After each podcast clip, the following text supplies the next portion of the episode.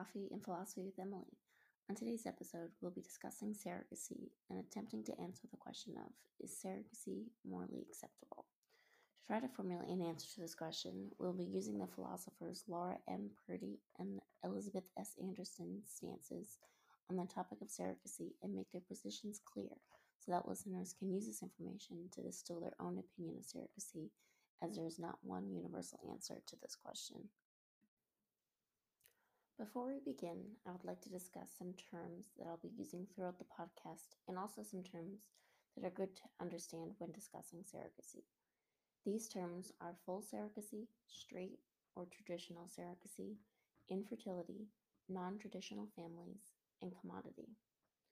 A full surrogacy is when a fertilized egg is planted into another woman's uterus. A straight or traditional surrogacy is when the gestational mother is artificially inseminated with the sperm of an intended father. Infertility is defined as not being able to become pregnant despite frequent unprotected sex for one year. A non traditional family is one that is different from what is considered to be a traditional family, which is one father, one mother, and one or more children. A non traditional family can look different for everyone and it can include, but is not limited to, same sex couples, polygamous relationships, adopted children, single parents, and many more variations. The last term that I want to define is commodity. It's not often that we would think of surrogacy and commodity being used together, but it will come up in today's discussion. A commodity is defined as a product that can be bought and sold. We will begin with Laura Purdy. Purdy begins her discussion of surrogacy, quoting Shulamith Firestone, saying that pregnancy is barbaric, and that Firestone argued, and I quote, Nature oppresses women by leaving them holding the reproductive bag, while men are free from such burden. So long as this biological inequity holds, women will never be free. However, Purdy does recognize in the text that, that there is a disconnect between Firestone's claim and the reality of reproduction. Purdy says that it is, and I quote, it is not the biological difference per se that oppresses women, but it's the social significance. So we need not change biology, only attitudes and institutions. I think that it is great that Purdy acknowledges this, disconnect between the bold feminist perspective of Firestone and explained the more approachable and realistic way to approach creating equality amongst men and women while there's such an unchanging difference between the two sexes and their abilities to procreate. The reason Purdy includes Firestone's claims and arguments is because they are so strong and bold state, such strong and bold statements that catch a reader's attention. These statements are also included because readers may be turned off by Firestone's statements, but because Purdy lays out a more reasonable approach, this will keep the reader's attention, which sets up her argument for pro surrogacy. Purdy outlines three reasons for pro surrogacy, and they are as follows 1. It alleviates infertility. 2. It minimizes risk for mother and child. And 3. It creates reproductive possibilities for non traditional families. Purdy, Purdy is faced with some anti surrogacy objections, and they are that 1. There's a transfer of burden and risk. 2. Surrogacy creates separation of sex and reproduction. 3. Surrogacy creates separation between reproduction and child rearing. And lastly, 4. Surrogacy is selling babies. I'll discuss each of these objections further and the response that Purdy gives. The first objection is that the use of surrogacy transfers the burden and risk of pregnancy from one person to another. The reasons as to why this is considered dangerous is because it may be wrong to ask someone to do something that is potentially dangerous to themselves and their health. Purdy responds with, quote, doing this is supererogatory, for pregnancy can threaten comfort, health, even life.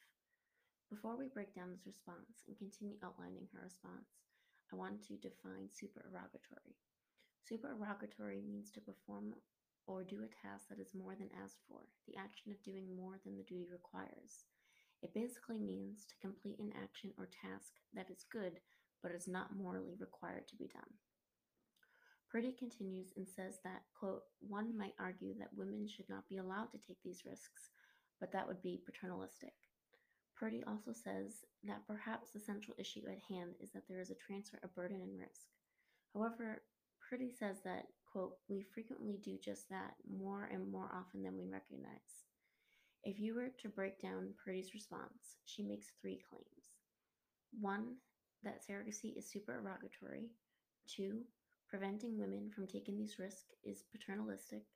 And three, the transfer of burden and risk is common practice. I think Purdy's first claim of surrogacy being supererogatory is right. Surrogacy does ask a person to go beyond the call of duty, most especially if this person is a friend or family member. But no one is forced into pregnancy for another as there is choice in the matter. In addition to this, oftentimes when we use a surrogate, couples who or those seeking to use surrogacy do not ask a close relative or friend to be their surrogate. They often choose a surrogate agency, which provides a woman who is interested in being a gestational mother for others. I think that the use of surrogacy agency even further emphasizes Purdy's point that surrogacy is supererogatory, as the women participating in being a surrogate express interest on their own fruition. The second part of Purdy's claim is that to prevent women from taking these risks would be acting paternalistically. Purdy makes a comparison of other dangerous tasks that people take on, but are not stopped on the grounds of it being unsafe. She says, quote, We do not forbid mountain climbing or riding a motorcycle on these grounds. How could we then forbid a woman to undertake this particular risk?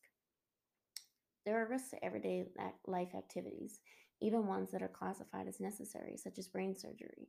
But we allow people to make these, this decision autonomously for themselves and not place restrictions on their choices simply because of the inherent risk taken on.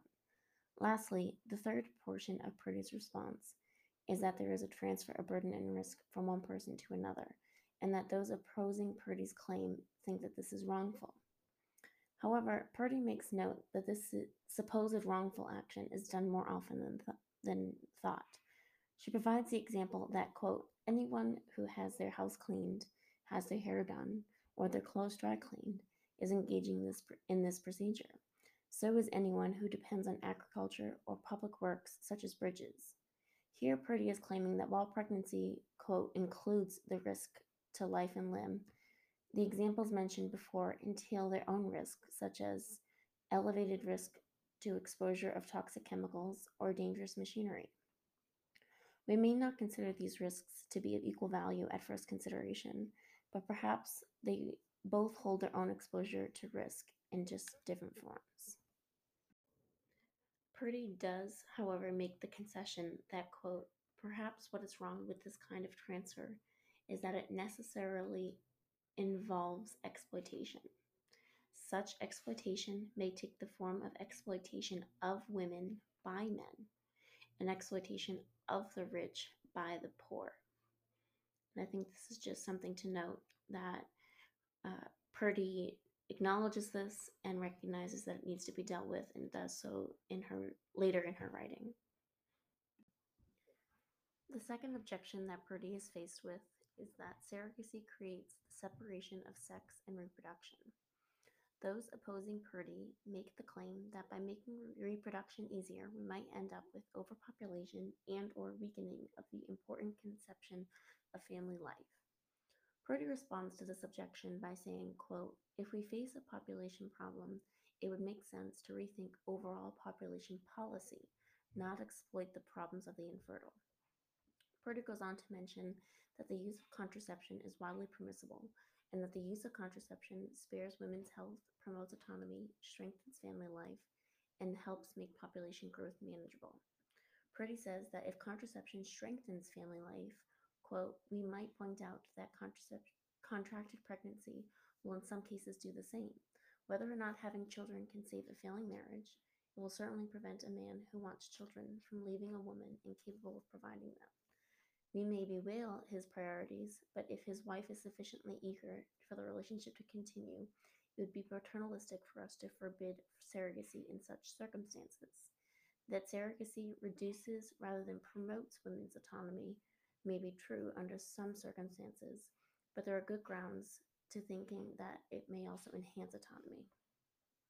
This point that Purdy makes acknowledges that one problem, which in this case being overpopulation, should not attempt to be resolved by exploiting those who are unable to have children.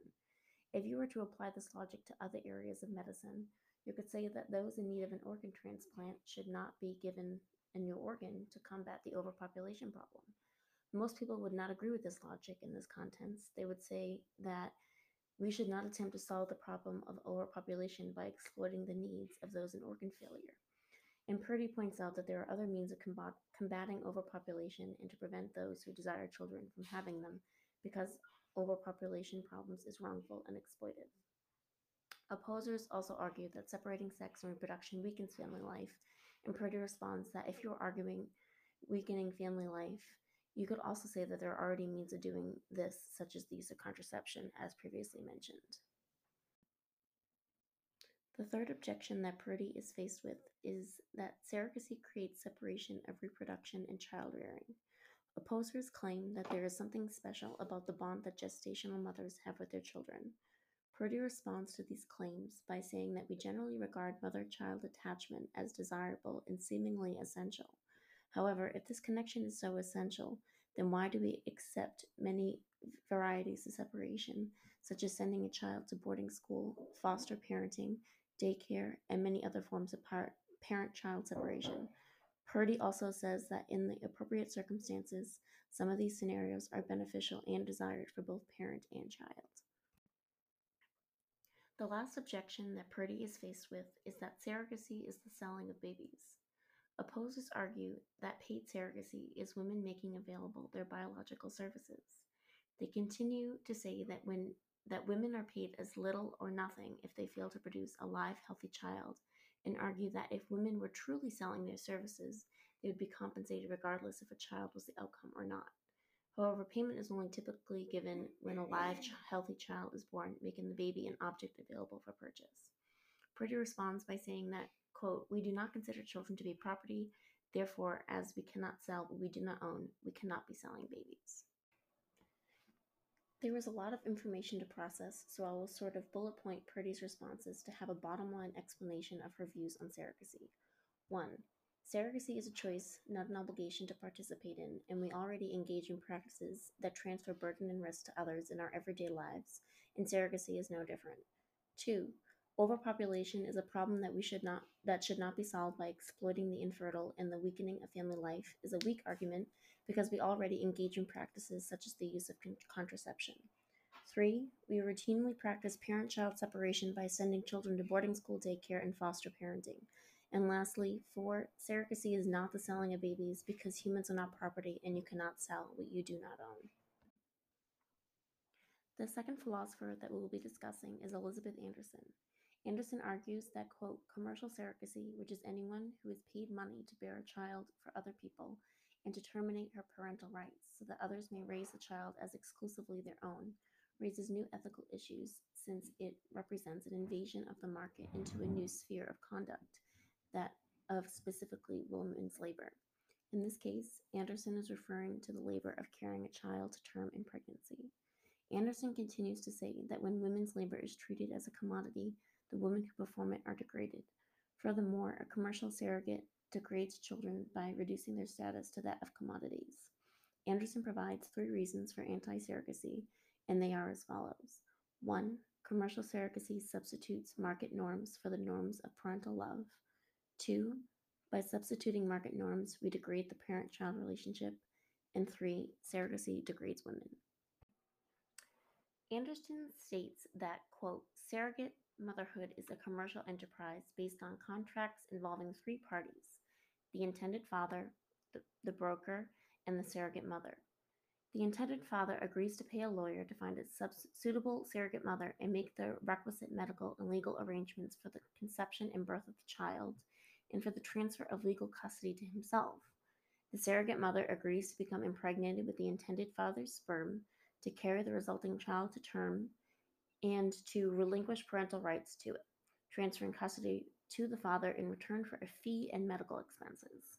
Anderson finds that parental love, which she defines as passionate, unconditional commitment to nurture one's child, providing it with the care, affection, and guidance it needs to develop its capacities for maturity.